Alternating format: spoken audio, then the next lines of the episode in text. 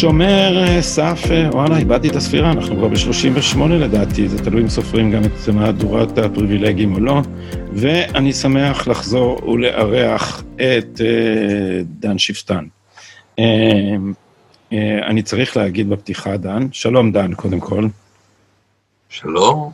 אני צריך להגיד בפתיחה שאתה ראש התוכנית הבינלאומית ללימודי ביטחון לאומי באוניברסיטת חיפה, זה נכון התיאור הזה? אמת, כן. ואני צריך גם לומר לך שאנחנו חוסים בחסות חדשות המשק, ועל כן אנחנו מודים להם שהם מארחים את הפודקאסט שלנו באתר שלהם. והסיבה שהתכנסנו כאן היום, חוץ מזה שאני אוהב לדבר איתך מדי פעם, וגם לצטט אותך בפעמים אחרות. כשאני, אתה יודע, כשאין לי אומץ להגיד משהו בשמי, והוא ממש שערורייתי, אני אומר, דן שפטן אמר, ותקללו אותו שהוא פשיסט, גזעני, חשוך, אפל ועוד כמה דברים שרק גורמים לך הנאה. תראה, היה שגריר של ישראל במדינה חשובה, שכל פעם שהוא היה מתרגז, הוא היה משמיע אמירה מאוד גסה, נוגעת לאימו של השומע, והיה ממשיך כמו שדן שפטן היה אומר במקרים כאלה, כך שאני רגע. אבא שלי, בפעם היחידה ששמעתי אותו אומר כוס אמו, זה, הוא אמר אחרי זה, כמו שאומרים. הפעם היחידה, האחת בכל ימי חלדי. אז uh, אנחנו התכנסנו כדי לדבר על uh, השינויים הגיאו-פוליטיים הפוקדים את uh, אזורנו, ובעוד, אני, אני חייב להגיד לך שאני נורא נהנה כל פעם שאני שומע את השמאל מחמיץ פנים אל מול השלום עם האמירויות. אז בוא, בוא נתחיל מה, מהשאלה, למה זה כל כך מכעיס את השמאל? תראה, אני לא מומחה לשמאל, אבל נדמה לי שכל ה... הקונסטרוקציה שלהם שאומרת שהנושא הפלסטיני הוא העיקר, אני חושב שהם לא עושים הבחנה בין שני דברים. הנושא הפלסטיני הוא חשוב מנקודת הראות הישראלית, כי חשוב שנצא משם. לא הפלסטינים חשובים, חשוב שאנחנו נצא משם, ובזה אני מסכים איתם, אבל יש להם גם איזו הזיה שהנושא הפלסטיני הוא הנושא המרכזי במזרח התיכון, ואם הם רוצים להסביר שיש לנו אינטרס שהמזרח התיכון יהיה יציב ויהיה פחות לוחמני ופחות אלים וכולי, אז אנחנו צריכים לפתור את הבעיה הפלסטינית, ואז כל המזרח התיכון יתייצב. והם מסתדרים מצוין עם ההזיה המדהימה באירופה, שחושבת אותו דבר, וגם חלקים גדולים בארצות הברית, לרבות הרבה יהודים, לרבות חלקים גדולים של המפלגה הדמוקרטית, גם הם, יש להם איזה הזיה בנושא הזה, זה ממש הכחשת מציאות. ומה שקורה עכשיו במפרץ, או בכלל כל מערכת היחסים הטובה בין ישראל לבין מדינות רבות במזרח התיכון, מקעקעת את כל התפיסה הזאת. עכשיו, מדי פעם הסעודים צריכים להגיד משהו בנושא, ואף אחד לא לוקח אותם יותר מדי ברצינות, ואסור לקחת אותם ברצינות בנושא, וזה אולי מחסום בנושאים של נורמליזציה, שכאן האמירויות מאוד שונות ממדינות ערביות אחרות, הן ממש בצורה מתריסה משתמשים בטרמינולוגיה הזאת, שהיא טאבו בחלקים גדולים של העולם הערבי, אבל עצם העובדה שבעצם אין שום דרך שלא להתעלם מהפלסטינים. מי שרוצה להיות ריאלי חייב להתעלם מהפלסטינים. מי שרוצה לקחת את עצמו ברצינות ושיקחו אותו ברצינות, חייב להתעלם מהפלסטינים מסיבה פשוטה. אין שום סיכוי, לא אחד למיליארד, שהפלסטינים יסכימו למשהו שישראל יכולה לחיות איתו. והם חיים באיזו הזיה שאירופה תציל אותם, או כל מיני ערבים רדיקליים יצילו אותם, או כל מיני טמבלים בישראל יצילו אותם, על ידי הדגשת חשיבותם, שאם הם לא יסכימו, אז בעצם כיוון שהם, יש להם עמדות כל כך רדיקליות, כיוון שהם אומרים בפירוש, הם מודים בדברים האלה בצורה מפורשת, אומר אה, סאי ברקת שמודה שאולמרט נתן לו 100 אחוז, ואז הוא אומר, בקמפ דיוויד קיבלנו 90 אחוז, אולמרט נתן לנו 100 אחוז, למה לנו למהר? אנחנו עכשיו נקבל 120 אחוז, 150 אחוז, והרי מה שהם רוצים... זה 200 אחוז, גם את חלקנו. זה, זה, כן, זה גם את מדינת ישראל וכולי, בזכות השיבה, והם חושבים שמישהו ייקח אותם ברצינות בנושא הזה. טוב, הם, יש להם סיבה, הם, יש להם סיבה, הם uh, הרבה שנים לקחו אותם ברצינות בנושא הזה, ונתנו להם להבין שיש להם וטו על כל התקדמות של ישראל נכון, לנורמליזציה נכון, בתוך האזור, ומדינות נכון. ערב נתנו להם את ההרגשה הזאת, והחרם הערבי מאז 1973 נתן להם את ההרגשה הזאת, כך שאנחנו מיד נחזור להזיה שלך שאפשר להיפרד, אבל בינתיים אנחנו מדברים על הזיותיהם של אחרים, אז ההזיה הפלסטינית, הרבה כוחות מאוד חזקים הזינו אותה. אז בכל זאת, קרה, מה, מה גרם להזיה להתפרק? קודם כל, שכל המגמה פונה לרעתם, מרגע שאובמה עזב את הבית הלבן, הרי בעצם מי שנתן משמעות לכל הדברים האלה, גם לטענות הערביות שהשאלה הפלסטינית היא המרכז. הם אמרו את זה, לא התכוונו לזה, אבל מי שהיה נוח לו לשמוע מה שהוא רצה לשמוע, זה אובמה. מי שהיה בעצם נשיא אירופאי של ארצות הברית מבחינת עמדתו וגישתו, שמע את זה גם מאירופה.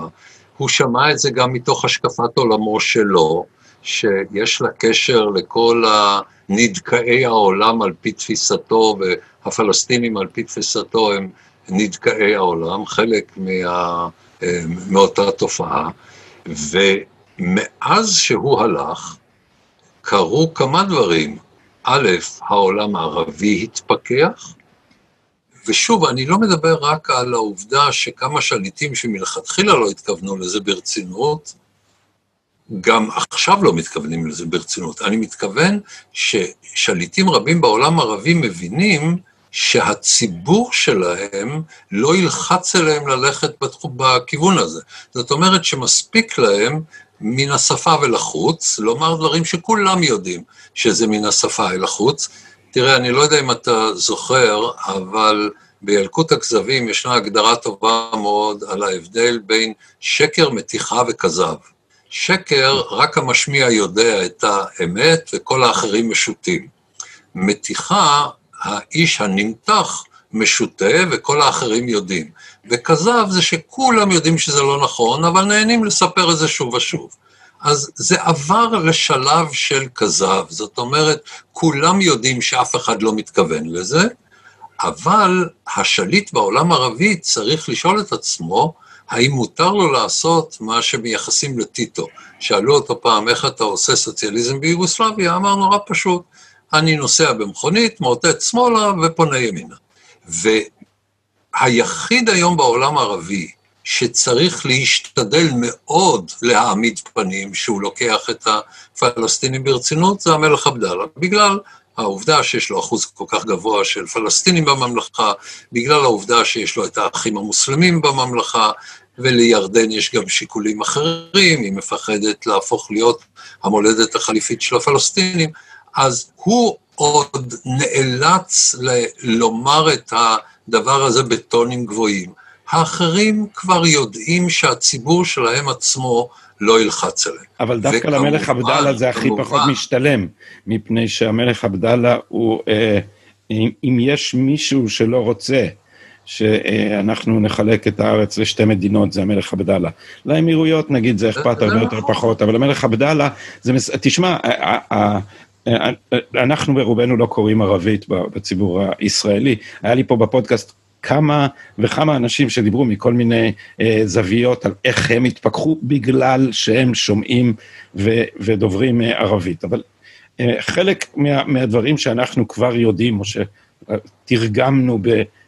באיחור ניכר. לא, הדברים מתפרסמים. הפלסטינים, אתה לא צריך להיות מומחה. אבל הפלסטינים, אבל הדבר העקרוני, והוא דווקא אה, בא לביטוי אה, חריף לאור השאלה אם אה, כן או לא נחיל ריבונות בבקעת הירדן, הוא שבקעת הירדן הייתה מרכזית לתוכנית הפלסטינית כגשר דמוגרפי, להביא לשם פליטים כדי לערער את שתי הגדות של הירדן.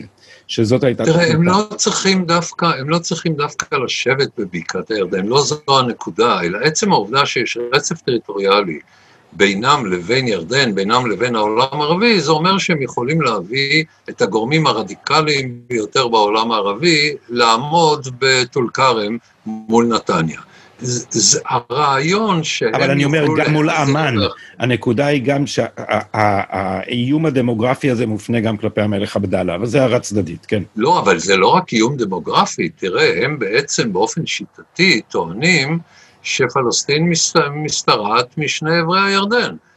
תראה, אין בכלל ויכוח בין מי שמתמצא בסוגיה הזאת, שהתנועה הלאומית הפלסטינית זה האויב הגרוע ביותר של המשפחה ההאשמית, של השושלת ההאשמית, שהיא השושלת האחראית ביותר בעולם הערבי. היא יושבת שם מאה שנים ובתנאים כמעט בלתי נסבלים, היא מאפשרת לבני עמם לחיות בצורה הסבירה במונחים של העולם הערבי. זאת לא מדינה מדכאת, זאת מדינה שאם אתה לא יוצא בגלוי נגד השלטון, לא ירדפו אחריך, לא יקרו שם דברים כמו שקורים בסוריה היום, משום שאין משטר שמוכן לטבוח באזרחיו. המלך חוסיין לא עשה את זה ב-1970, גם זה עיוות של התמונה של אה, ספטמבר המבורך ב-1970. אבל... אתה מדבר רק, רק בשביל מה זה, אתה מדבר על ספטמבר השחור, שאתה קורא לו המבורך, שבו... זה לא אחרי, יפה. אחרי שהפלסטינים... אני רק רוצה ש... שמאזיננו יהיו אה, פשוט אה, מסונכרנים איתנו להיסטוריה. מה לא יפה? אמרו לי, אמרו לי שזה לא יפה לקרוא למשהו רע שחור. אנשים עלולים להיעלב. כיוון שאני אדם רגיש כל כך, אז אני משתמש ב, בביטוי אחר. אה, אבל הכוונה, הכוונה לרגע הדרמטי שבו המלך חוסיין החליט לאכוף את הריבונות כן, הירדנית כן, על, כן. על הפלסטינים שהתחילו לנהל מדיניות חוץ טרוריסטית באמצעות חטיפת מטוסים. מה זה התחילו? הם אף פעם לא ניהלו שום מדיניות אחרת, אבל... לא, אבל עכשיו זה נהיה מדיניות חוץ. כשהתחילו לחטוף מטוסים, זה נהיה מדיניות חוץ, כן. לא, אבל תראה, הם, הם, הייתה סכנה של השתלטות על ירדן, והצבא הירדני עצמו הבין שעוד מעט לוקחים לו את המדינה, ועוד מעט לא יהיה מה להילחם, ובאופן מאוד אה, מוצלח, נאסר מת אה, כמו לפי הזמנה. אני לא יודע אם אתה שמעת את הבדיחה שהייתה מקובלת באותם ימים, שבה צועניה לנאסר ואמרה לו, you will die on a Jewish holiday. הוא שאל, which Jewish holiday? היא אמרה, it doesn't matter, any day you die will be a Jewish holiday. כך שזה מת, נאסר מת בדיוק בנקודה שבה חוסיין היה זקוק לחופש הפעולה כדי לגרש את אש"ף מירדן, אז אתה אומר שהוא... והוא לא טבח באוכלוסייה הפלסטינית. הוא כן, הוא כן הפגיז את, ה, את מחנות הפליטים, נכון? הוא לא... הוא, הוא פעל בצורה יחסית ממוקדת, לא כמו שצה"ל פועל, אבל שום צבא בעולם לא פועל כמו שצה"ל פועל. אבל הוא פעל בצורה ממוקדת נגד אש"ף, והוא לא ניסה לטבוח את האוכלוסייה הפלסטינית. אז הפלסטינים אני, אומרים בין 15,000 ל-20,000 אה, הרוגים? אני, תראה, בוא נגיד ככה, קודם כל, אם הפלסטינים אומרים, אז כנראה ששווה לבדוק את זה. אה, אני לא יודע, כי הם תמיד מספרים מעשיות, אבל זה גם לא משנה, זה לא משנה כמה נהרגו שם. מה שמשנה הוא שירדן נפטרה מהסרטן של אש"ף, לא מהפלסטינים. הפלסטינים הם רוב אוכלוסיית ירדן. אבל אם תרשה לי לחזור לתמונה היותר כוללת, אנחנו דיברנו על מה שקורה בעולם הערבי, השינוי העמוק התחולל בוושינגטון. משום שלא רק שאובמה הלך, שזאת ברכה גדולה כשלעצמה, מבחינת ראייה יותר ריאליסטית של המזרח התיכון, אובמה היה אדם מלבב אולי, לא יודע, יש מחלוקת על הנושא, אבל המדיניות שלו במזרח התיכון לא פסחה על שום טעות שאני יכול להעלות על הדעת, למעט טעות אחת, של מעורבות עמוקה בתוך מלחמת האזרחים הסורית. זה הדבר שאסור היה לו לעשות, אבל הוא הצליח לעשות גם בסוריה שגיאות קשות מאוד, ובמיוחד בעניין הנשק הכימי והקו האדום שלו. אבל מרגע שהם איבדו את אובמה, הם איבדו בעצם את מה שנתן משקל לתביעות שלהם, ומאז מצבם רק מתערער, משום שהשפעתם על המזרח התיכון, אגדת השפעתם על המזרח התיכון, מתקיימת היום רק במקומות שבהם היא לא חשובה.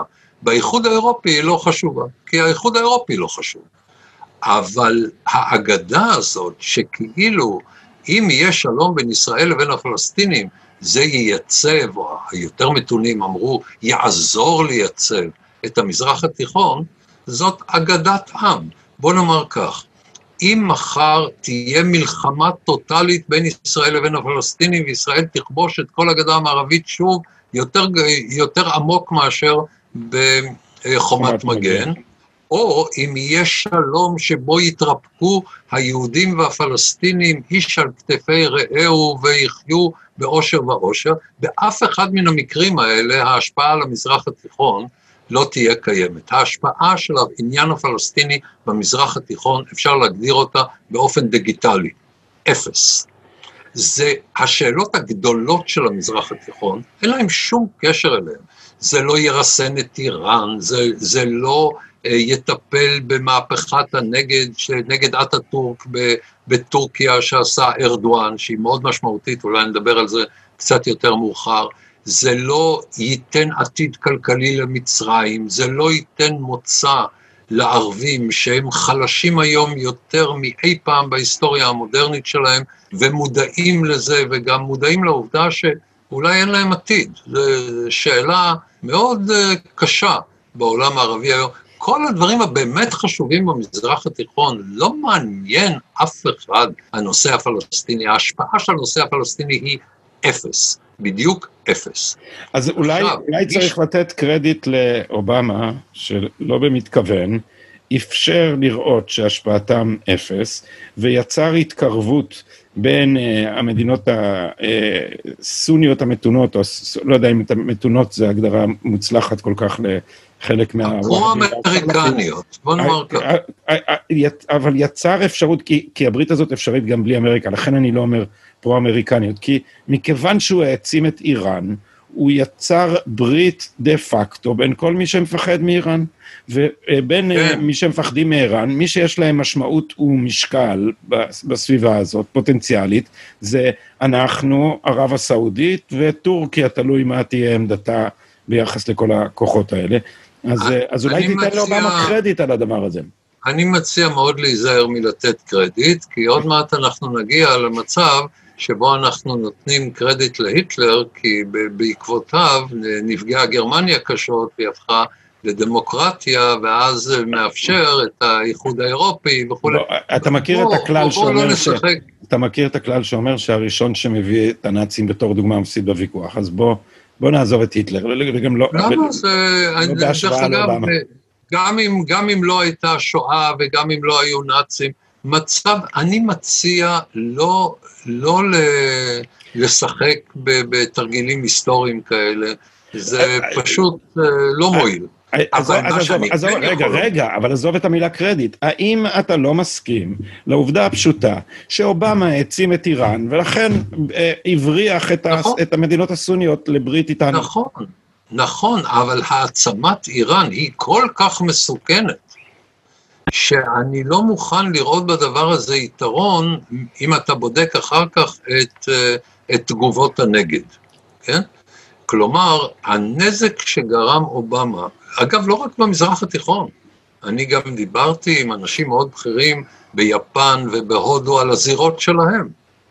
ואובמה באופן שיטתי חתר תחת בעלי בריתו ועודד את אויביהם. זאת המשמעות, וזה דבר מאוד מסוכן, עכשיו, כשיש לך מורשת כזאת, וכאשר יש אפשרות שחלקים במפלגה הדמוקרטית היום רוצים לחזור אל המורשת הזאת, וכמה מהם אפילו הולכים הרבה מאחוריה, אה, הרבה מעבר לה, אה, אז אה, לא צריך להתייחס בקלות דעת לאפשרות הזאת. מה שאני כן מוכן לומר, זה שלאובמה היה מה שאני קורא האפקט של בלעם.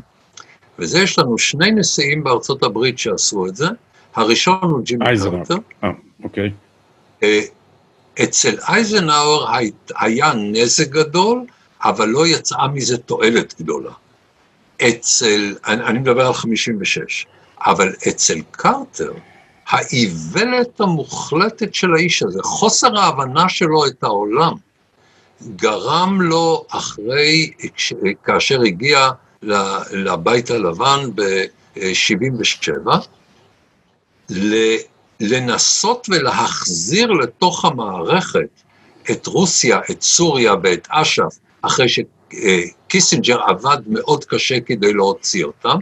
סאדאת הבין את הנזק הבלתי נסבל למצרים, ומרוב זה שהוא הבין מה קרטר עלול לעולל למצרים, הוא רץ לזרועותיו של מנחם בגין. זה אפקט בלעם, זה מישהו שבא לקלל ונמצא מברך, ואצל קרטר יש אפילו תופעה מעניינת נוספת, הוא אחר כך בקמפ דיוויד עזר לקדם הסדר נפרד שזה אנטיתזה של האסטרטגיה שלו, אז זה עוד יותר מעניין.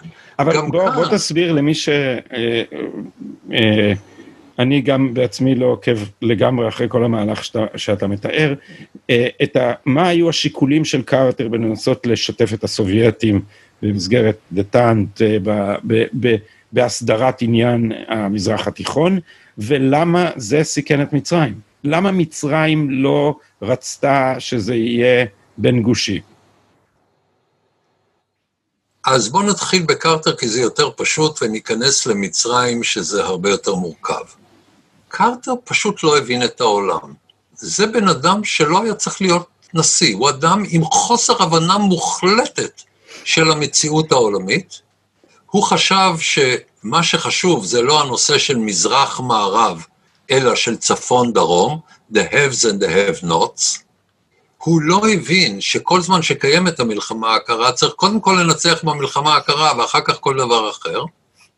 והוא הייתה לו הזיה מופרעת לגבי מזרח תיכון, שבה מביאים את כל הגורמים יחד, ואז כולם יושבים סביב השולחן, בסוף יוצא עשן לבן, אבל במקום להגיד הבמוס פאפם, יש לנו אפיפיור, יגיד, יגידו הבמוס פאצם, הגיע השלום, המוחלט, הטוטלי, שלא משאיר אף אחד בחוץ. זה הזיה מופרעת. אני, אין בלקסיקון מספיק מילים כדי להגיד עד כמה הדבר הזה לא מחובר בשום צורה למציאות. אז האם יהיה נכון, עכשיו, האם יהיה נכון לומר לדעתך שקרטר פשוט לקח ברצינות את מה שקיסינג'ר בנה בז'נבה בתור בלוף? אה, קיסינג'ר רצה לבנות בלוף בז'נבה, אבל קרטר לא יצא מקיסינג'ר, הוא יצא מהשקפת עולם שהיא לחלוטין בלתי רלוונטית למציאות הגלובלית. אבל אולי כדי להסביר את החלק היותר מורכב והיותר מעניין, זה מצרים. הרי מה קרה למצרים אחרי מלחמת ששת הימים? אני עכשיו מרגיש כמו מישהו שמנסה לספר, אני חוזר שוב לילקוט הכזבים, על התפתחות הנשק, ביקשו ממנו לעשות את זה בקצרה, אז הוא אמר, האדם הראשון אכל פיסטוקים, אחר כך בא הרובה. אני צריך כאן להתכנס, ל... אני מבין שאתה רוצה לדבר גם על דברים אחרים, אז אני אתן את זה מאוד בקיצור. כן. אחרי מלחמת ששת הימים, מה שמצרים רצתה זה לייצר מצב כמו אחרי 56. כלומר, ישראל מוותרת על הישגי המלחמה ומקבלת אפס בתמורה. זאת אומרת שהמעצמות ילחצו על ישראל לוותר על כל מה שהשיגה במלחמה. לא סתם המעצמות, ארצות הברית, כי רק ארצות הברית מסוגלת, אין מעצמות, יש ארצות הברית. ורק ארצות הברית מסוגלת לעשות את זה. שארצות הברית תעשה שוב את מה שאייזנהאואר עשה בעקבות מבצע בדיוק. הסדר בנוסח 57, וכדי להשיג את זה, בתהליך מאוד ממושך, מלחמת ההתשה, לא אכנס כאן לפרטים, הוא רצה להביא על ארצות הברית איום במלחמה שבה מעורבות שתי מעצמות העל, לכן הוא שאב את ברית המועצות לתוך המאבק באופן ישיר של מלחמת ההתשה, והרעיון היה שאז ארצות הברית תיבהל ותלחץ על ישראל כדי להפסיק את המלחמה. מבחינת הזיכרון ההיסטורי היו... של הישראלים, אני, דן, אני עושה לך פוט נוטס כדי שלא נאבד חלק מקוראנו, ומאחר שקראתי את מאמרך המונומנטלי, שאני מפנה פה את צופינו לחפש אותו בישראל היום, על uh, מלחמת ההתשה, מאמר קצרצר וישר uh, מהפיסטוק לרובה ב-5,000 מילים, אז הם ניסו לגרור את הסובייטים, uh, uh, את, את ארה"ב למלחמה על ידי זה שהם השתמשו קודם כל בנשק הסובייטי נגד מטוסים. ו, uh, ואחר כך ניסו לערב את הסובייטים. אבל שוב, בואו לא ניכנס, כי לא נצא מזה, לא נצא מזה. הם ניסו לכפות על ארצות הברית ולהבהיל אותה. והיו שני אנשים שלא נבהלו, ריצ'רד ניקסון וגולדה מאיר, והנרי קיסינג'ר, שלושה אנשים, שלא נבהלו. ואמרו, גם אנחנו יודעים לשחק אוטו על הגשר, או כמו שהאמריקאים קוראים chicken. והסובייטים בסוף אמרו לנאסר להפסיק את המלחמה, ונאסר נכשל כישלון חרוץ במלחמת ההתשה, הוא סבל סבל אדיר וקיבל אפס גמור, וסאדאת בחוכמתו ידע שני דברים. א', אין שום סיכוי להתמודד עם העליונות האסטרטגית של ישראל, לכן הוא מלכתחילה תכנן מלחמה שלא ניסתה בכלל לקעקע את העליונות האסטרטגית של ישראל, לסדוק אותה, כן, לזמן קצר, במקום מבודד, או סליחה, לא מבודד, אבל מוגבל, אבל לא לנסות לקעקע אותה, ושנית, הוא הבין שברגע שישראל תתאושש, היא תשבור לו את העצמות, ולשלב הזה הוא כבר הכין אסטרטגיית יציאה. זאת אומרת, בניגוד לנאסר, הוא היה מוכן לעבור מאוריינטציה סובייטית לאוריינטציה אמריקנית. והאמריקנים, קיסינג'ר, בתחכום פוליטי שיש מעטים כדוגמתו, הצליח לייצר בסוף מלחמת העצמאות, סליחה, בסוף מלחמת יום הכיפורים, win-win-win situation, מצב שבו מצרים אה, השיגה את מטרתה, ישראל השיגה את מטרתה, וארצות הברית השיגה את מטרתה על חשבון. כי אם אתה משיג משהו טוב, זה על חשבון הרעים. אין דבר כזה שכולם מרוצים. לא נולד דבר כזה. זה היה לטובת מצרים, ארצות הברית וישראל, לרעת ברית המועצות, סוריה ואש"ף. ועל הבסיס הזה אפשר היה לבנות מזרח תיכון יותר יציב, והיציבות של המזרח התיכון היחסית, היום, מאוד יחסית, העובדה שהמזרח התיכון לא התפרץ בעוד מלחמות רבות מסוכנות שעלולות היה לגרור את המעצמות לעימות ביניהן, זה תוצר של ההישג של קיסינג'ר.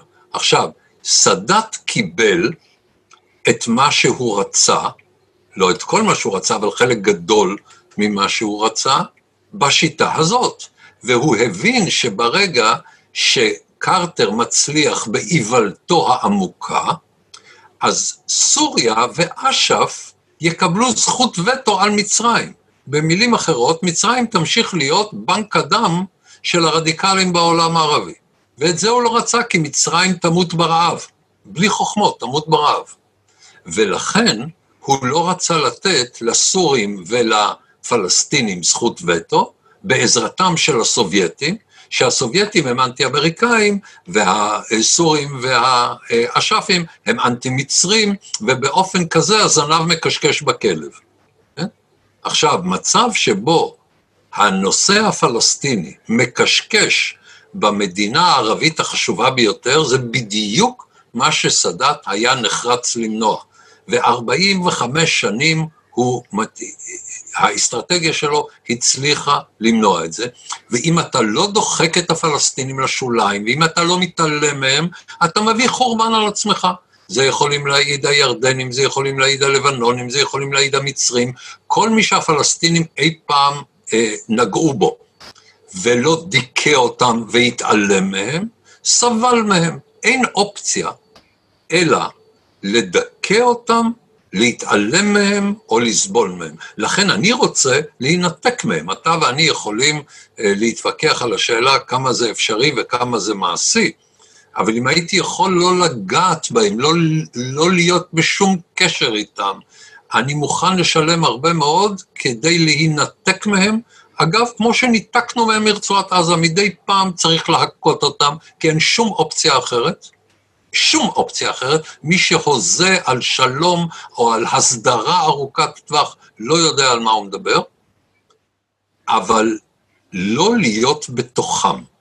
והירדנים לא רוצים את זה, והלבנונים לא רצו את זה, ואף אחד שהיה לו איזשהו קשר איתם, התוניסאים, הכווייתים, אתה יודע שבמהלך מלחמת המפרץ, הכווייתים גירשו מאות אלפי פלסטינים מכווית, כי הם הזדהו עם סדאם חוסיין.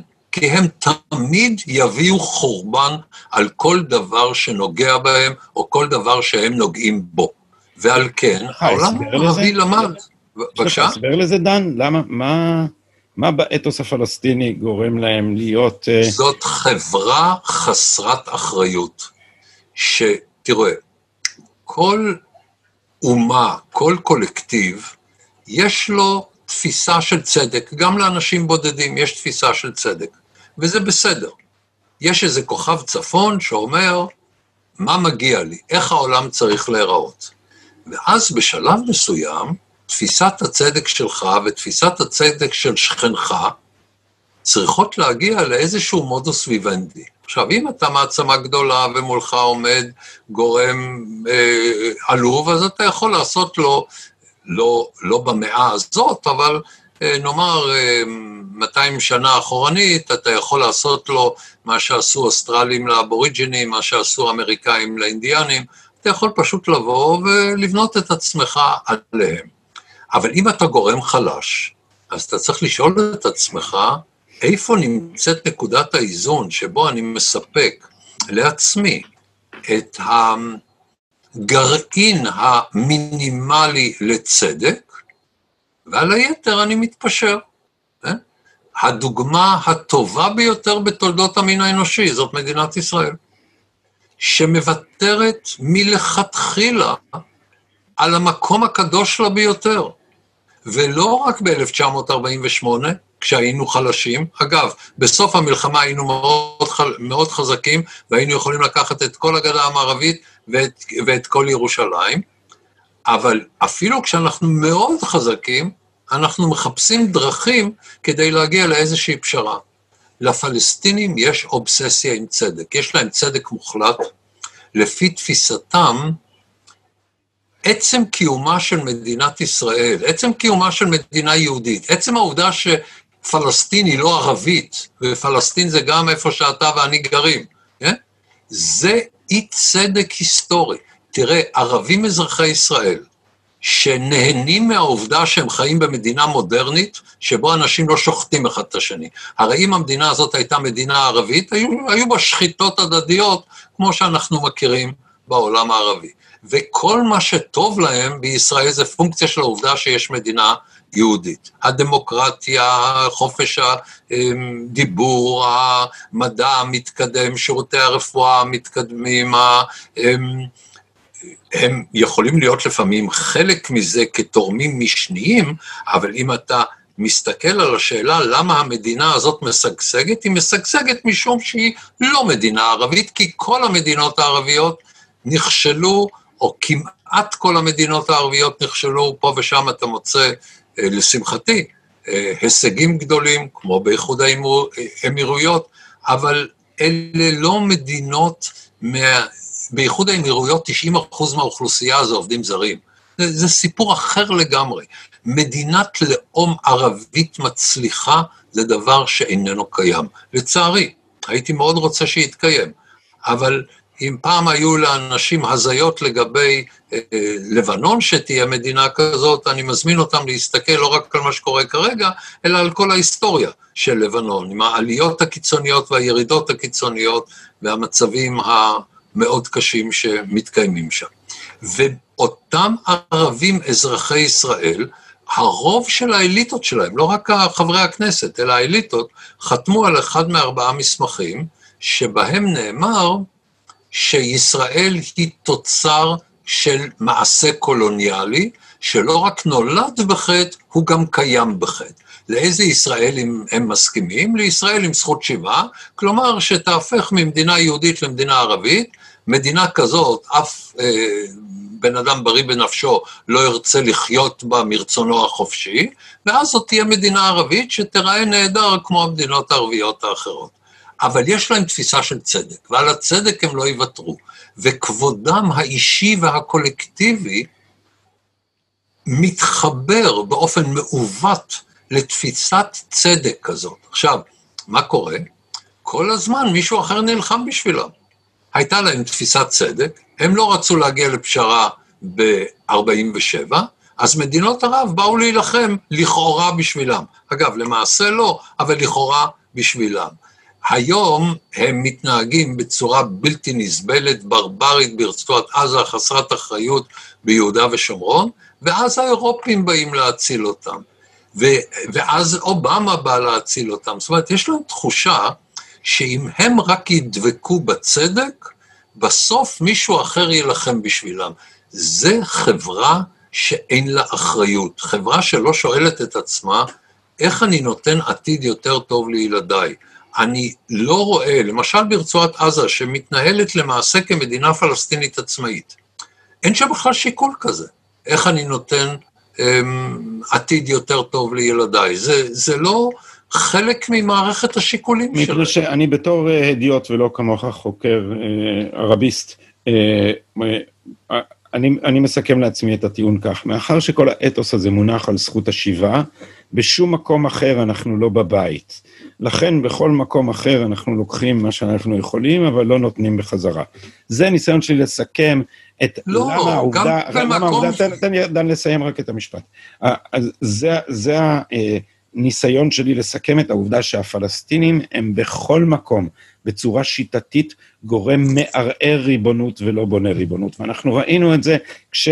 לפני ספטמבר המבורך, כמו שאתה קורא לו, בירדן, אנחנו ראינו את זה בלבנון, אנחנו ראינו את זה בתוניס, אנחנו רואים את זה, ראינו את זה עכשיו בדוגמה שהבאת גם בכווית, ובעצם גם כשהם כשלעצמם, הם עוסקים לא בבניין אומה, והסיבה, למשל, זו תובנה ששאבתי מהספר הנהדר של, של עדי שוורץ ועינת וילף, הפלסטינים לא בונים את עזה כי זה לא הבית. מחנכים את הילדים שהבית הוא מעבר לגדר, הבית הוא במקום שבו ישראל נמצאת. כן, אבל גם בשביל אלה שבאים מעזה והבית שלהם בעזה, הם לא בונים את הבית בעזה. וגם כאלה שנמצאים, ב... שאינם פליטים, מה הם בנו בירדן? מה הם בנו באיזשהו מקום אחר? מפני שפלסטין, תראה, מפני שהכפרים שמהם הם באו, זה הבית. זאת אומרת, האתוס הזה הוא בכלל לא זה, לא לאומי, אלא לוקאלי ושבטי. זה התירוץ, אבל הסיבה היא שלא רק פלסטינים לא בונים, סורים כן בונים, עיראקים כן בונים, תימנים כן בונים, הם בנו חברה, מה הם עשו במאה השנים האחרונות? אה? מעט מאוד. עכשיו, זה לא שלא היו ערבים שהבינו את זה וניסו לעשות משהו. יש ערבים מאוד מאוד מרשימים. תראה, לפלסטינים היה ראש ממשלה שהוא בונה אומה, סלאם פיאד. עכשיו, ראש הממשלה הזה, גם כשהוא היה ראש ממשלה, מידת התמיכה שהייתה לו הייתה 2% של הפלסטינים.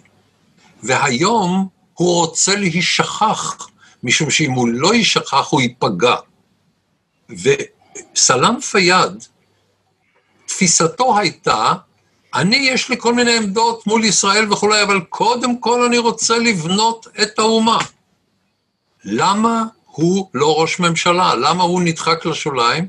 למה שטיה, שהוא מאוד רדיקלי, הוא ראש ממשלה של אבו מאזן. עכשיו, נכון שאבו מאזן הבין שאם הוא ינקוט בטרור ממלכתי, אם אתה יכול לקרוא לזה ככה, מטעם הרשות הפלסטינית בהיקפים גדולים, זה אסון לפלסטינים, את זה הוא הבין, ולזכותו ייאמר, גם בתקופתו של ערפאת, הוא היה נגד מה שהוא קרא אסקריה, כן, אה, אה, להפוך את המאבק למלחמתי, לצבאיות האינתיפאדה, אבל הוא לא מנסה אפילו להתמודד, והוא אפילו מאוד מאוד מחזק את האתוס הפלסטיני, ששם בפסגת האתוס הזה את הטרוריסט.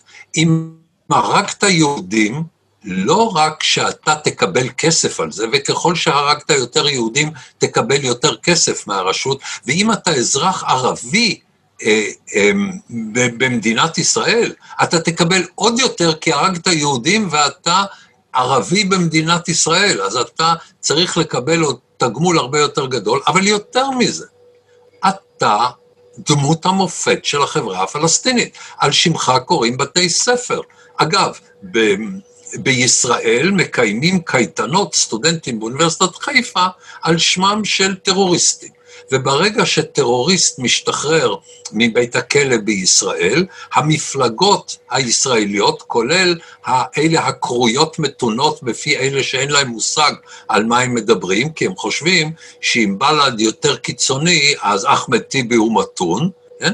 הם מקבלים בברכה, הם מקלסים את הטרוריסט, כי אין להם דמות מופת אחרת. אם היה לעם הפלסטיני דמות מופת כמו סלאם פיאד, כל ההיסטוריה הייתה נראית אחרת. אם הם היו אומרים, נניח שהם לא חדלים להיאבק למען זכות השיבה, נניח שהם מוכנים לפשרות או כל מיני דברים כאלה, רק עד הגבול שהם רואים כצודקים, בסדר, אבל תבנה חברה. הם לא, לא, לא, לא בונים חברה. זאת קלפטוקרטיה של אנשים שבראש אה, הסולם הערכי שלהם עומד בן אדם שהורג יהודי. עכשיו, שוב, אם הם היו אומרים, חייל יהודי בשטח הכבוש, זה סיפור אחד, אבל אה, זקנה יהודייה או ילד יהודי בעיר, אה, בתל אביב, זה סיפור אחר. לא, לא, כשאתה נכנס ללוח המחירים של איך, איך החברה הפלסטינית מעודדת את הטרוריסטים שבה, אז זה לא רק באופן כספי, אלא גם על כל קיר שאתה יכול למצוא, אתה מוצא את הדמות הזאת, ואף אחד לא ייאבק להסיר את זה, כי אם הוא מסיר את זה, אפילו אם הוא מתנגד לטרור, הוא בוגד, כי כך הם נבחנים בעיני בני עמם. לכן, מי שמנסה להגיע איתם לפשרה, לא מבין את המטריה. זו הייתה בדיוק הטעות העמוקה של אוסלו. לא הוויתורים באוסלו, לא הפשרות הטריטוריאליות. אני באוסלו, מבחינת, מבחינה טריטוריאלית ואפילו פוליטית, הלכתי מעבר לרבין. אבל אמרתי, זה לא שותף. לא ערפאת ולא כל הכנופיה שלו, ולא כל אה, מלחכי פנקתו. עם אלה אי אפשר להגיע להסדר, משום שהם אינם מעוניינים לבנות משהו לצד ישראל, אלא שאוהבים את הסיפוק שלהם מלחתור תחתיהם. אה, דיברנו אה, ארוכות ועשינו הרבה רקע ולא הגענו עוד לאמירויות. אז קודם כל אתה דיברת רק היום, דיברת באל-ג'זירה באנגלית, באנגלית, בערבית, ומה זה היה? בערבית. בערבית. אה, על, ה, על השלום עם האמירויות. מה אמרת לשכנינו הערבים על השלום הזה?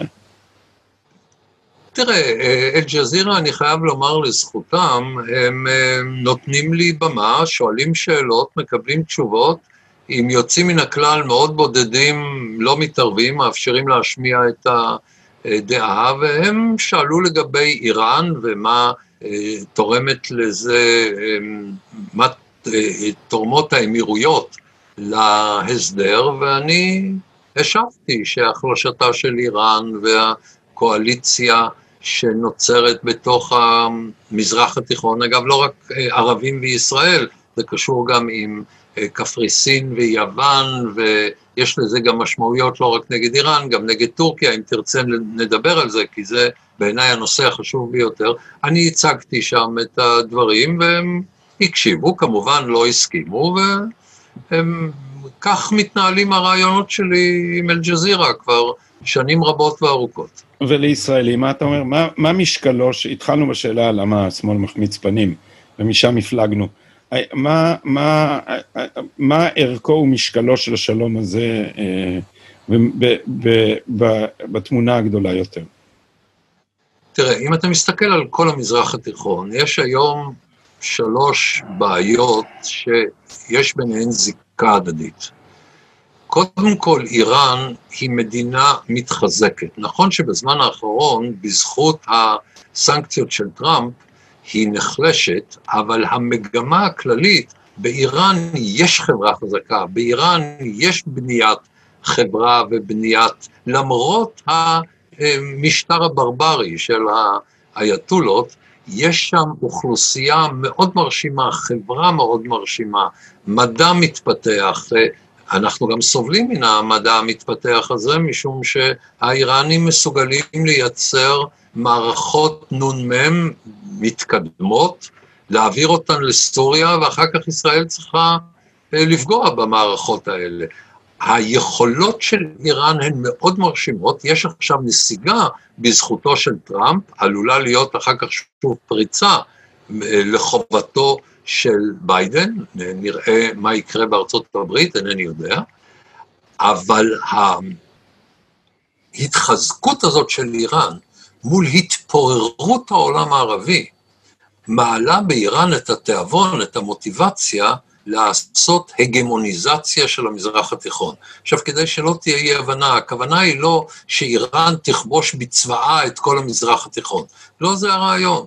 הם יודעים לעבוד בצורה מאוד מתוחכמת באמצעות פרוקסיס, להשתלט על לבנון בעזרת חיזבאללה, להשתלט על תימן בעזרת החות'ים, להשתלט על עיראק בעזרת המיליציות השיעיות, לנסות להחליף אוכלוסייה סונית באוכלוסייה שיעית, לנצל את האיוולת של ארצות הברית, בעיקר בתקופת אובמה, שכדי לפגוע בדאעש, בעצם פחות או יותר מסר את המפתחות בעיראק לאיראן, כן, כי הוא השתמש שם במיליציות אה, איראניות שלמעשה קיבלו את ההוראות שלהם מסולימני, ויש חרדה מפני הצירוף הזה של חולשה ערבית, עוצמה עקרונית איראנית, שכאמור, כרגע בנסיגה, אבל יש שם פוטנציאל ענק, ורדיקליזציה של טורקיה. והשילוב הזה הוא מאוד מסוכן לישראל, לארצות הברית, הוא גם מסוכן לאירופה, אבל האירופים חיים בלה-לה לנד, ואולי למעט הצרפתים, אף אחד לא מוכן אה, אה, להבין את זה או לנסות לעשות משהו בנושא הזה, וליצור קואליציה שנלחמת באיראן ובטורקיה, או יותר נכון, בשלטון האייתולות ובשלטון ארדואן, משום שזה לא בהכרח היסטורית איראן וטורקיה. אני רוצה להזכיר לך, כאשר העולם הערבי היה מאוד עוין, בן גוריון חיפש מה שהוא קרא בשם ברית הפריפריה, ואז הלכנו למדינות המוסלמיות הלא ערביות, הלכנו לטורקיה, הלכנו לאיראן, הלכנו לאתיופיה. היום המדינות הערביות הן לצידנו בחלקן הגדול, והגורמים הלא ערביים, הגדולים, החשובים, הם גורמים עוינים מאוד. גם איראן, שהיא עוינת פעילה גם ברמה הצבאית, וגם טורקיה, שהיא עוינת ברמה המדינית, אבל עם פוטנציאל מאוד גדול. עכשיו, הסכנה היא קודם כל של הגמוניזציה איראנית, שנית, הגמוניזציה טורקית בעזרת האחים המוסלמים. אנחנו לא מספיק מודעים לעובדה ממה הציל אותנו סיסי כאשר הוא זרק את מורסי ואת האחים המוסלמים. אם חס וחלילה האחים המוסלמים היו שולטים במצרים, זו הייתה קטסטרופה מבחינת ישראל, ונזק גדול מאוד לכל המזרח התיכון. ישראל הייתה נראית אחרת לגמרי. צה"ל היה צריך לבנות צה"ל אחר לגמרי, שמכין את עצמו לעימות עם מצרים. לו האחים המוסלמים היו עוד רעיון גאוני מבית היוצר של אובמה. עוד רעיון גאוני מבית היוצר של אובמה. אי אפשר להעלות על הדעת שקיעה מטופשת שהוא לא עשה. עכשיו, אני אגיד לך עוד משהו. אם מצרים וטורקיה הם בשליטת האחים המוסלמים, ואיום גדול מאוד על המשטר הירדני הוא מן האחים המוסלמים, אז לטורקיה יש לא את עזה כדי להיות בת ברית, אלא את מצרים כדי להיות בת ברית נגד המשטר ההאשמי בירדן. ואז היינו מוצאים את עצמנו, ישראל הייתה מוצאת את עצמה באיום מאוד מאוד חמור. אם יש לך אחים מוסלמים שולטים במצרים ובירדן בגיבוי טורקי, זה מצב שאני לא, לא רוצה אפילו לדמיין עד כמה הוא, עד כמה הוא מסוכן. עכשיו, מי עומד נגדם? כרגע ארצות הברית וישראל, השאלה מה יהיה בבחירות. כי ארצות הברית יכולה להתנהג כמו בתקופת אובמה, ואז היא נמצאת בעצם בצד האיראני ובצד הטורקי.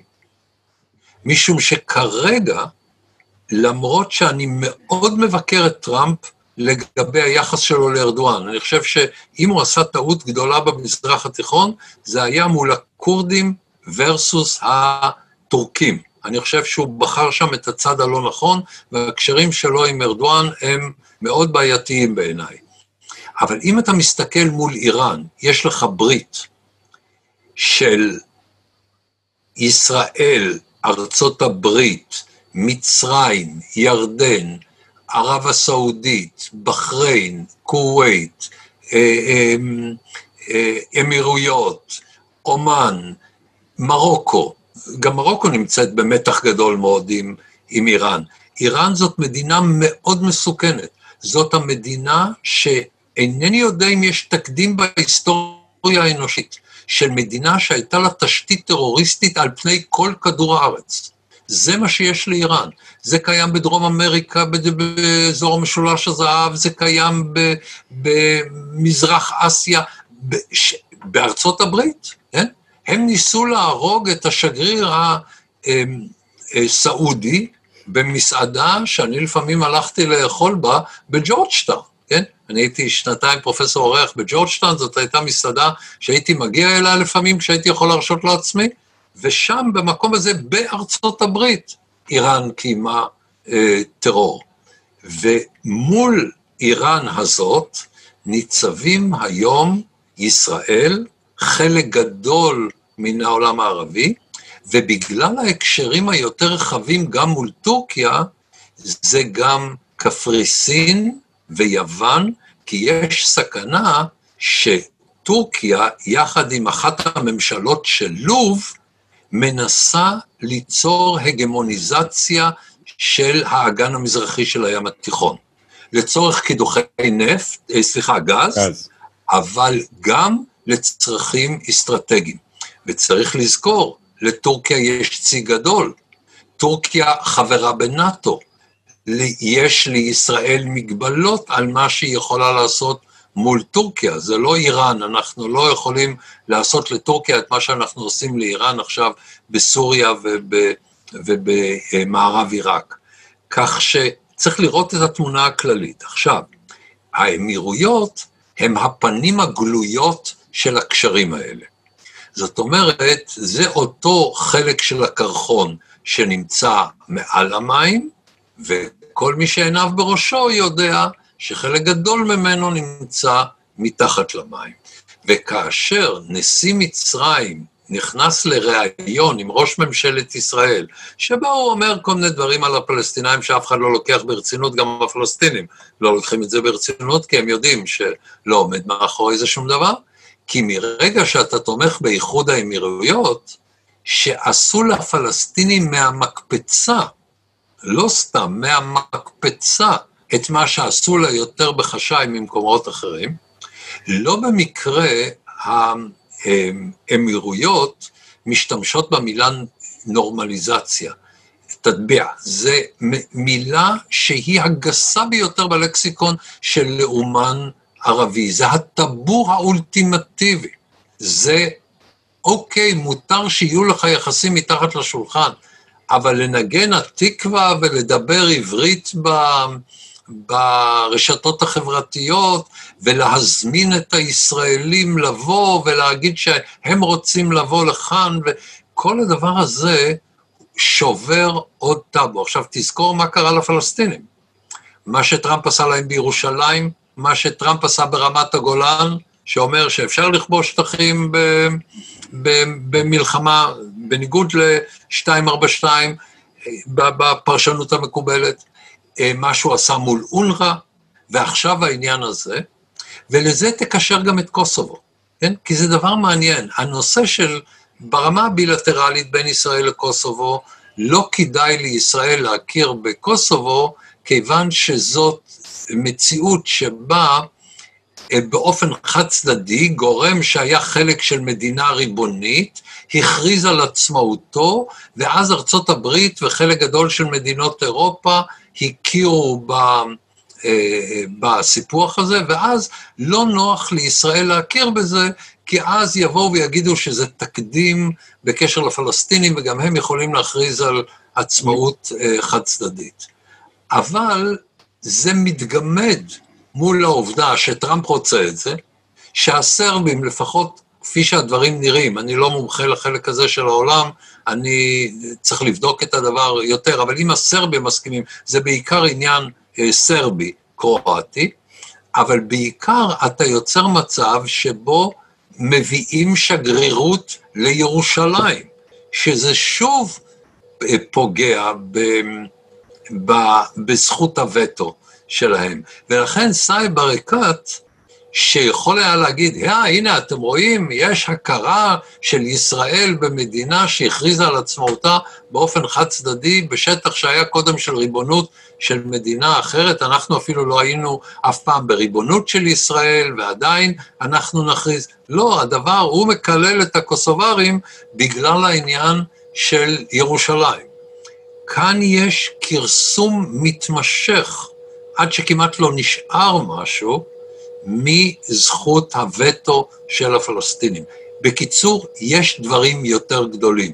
לא מתעסקים בדבר הקטן, וסוף סוף רוב המזרח התיכון בארצות הברית מבינים שפלסטינים זה דבר קטן, והאיחוד האירופי משייט לו אי שם בלה-לה לנד ומדבר על דברים אחרים. ולסיום, דן, מה אתה אומר לאנשים שאומרים, מכיוון שקודם היו יחסים, אז מה זה כל כך חשוב שעכשיו הם גלויים, וזה בכלל היה אה, טעות, מפני שעכשיו הם יקבלו נשק מתקדם ו-F-35, ולכן השמחה היא על שום דבר. מה, מה היתרון הגלוי על החסוי? מה, מה... למה, קודם כל, למה לי לקלקל לאנשים את הדיכאון שהם כל כך אוהבים? בן אדם רוצה להיות מדוכא, זה לא מנומס להפריע לו להיות מדוכא. הרי הם יהיו מדוכאים כל פעם שישראל תצליח, באיזשהו עניין, בסדר שיהיו מדוכאים, כן?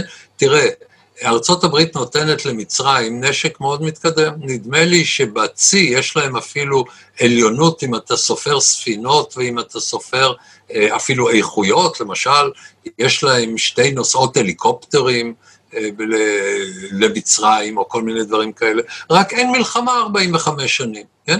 ואם מצרים תשתמש פעם בצבא שלה, אז אה, אני לא רואה בנסיבות הנוכחיות שהיא תשתמש בהן נגד ישראל.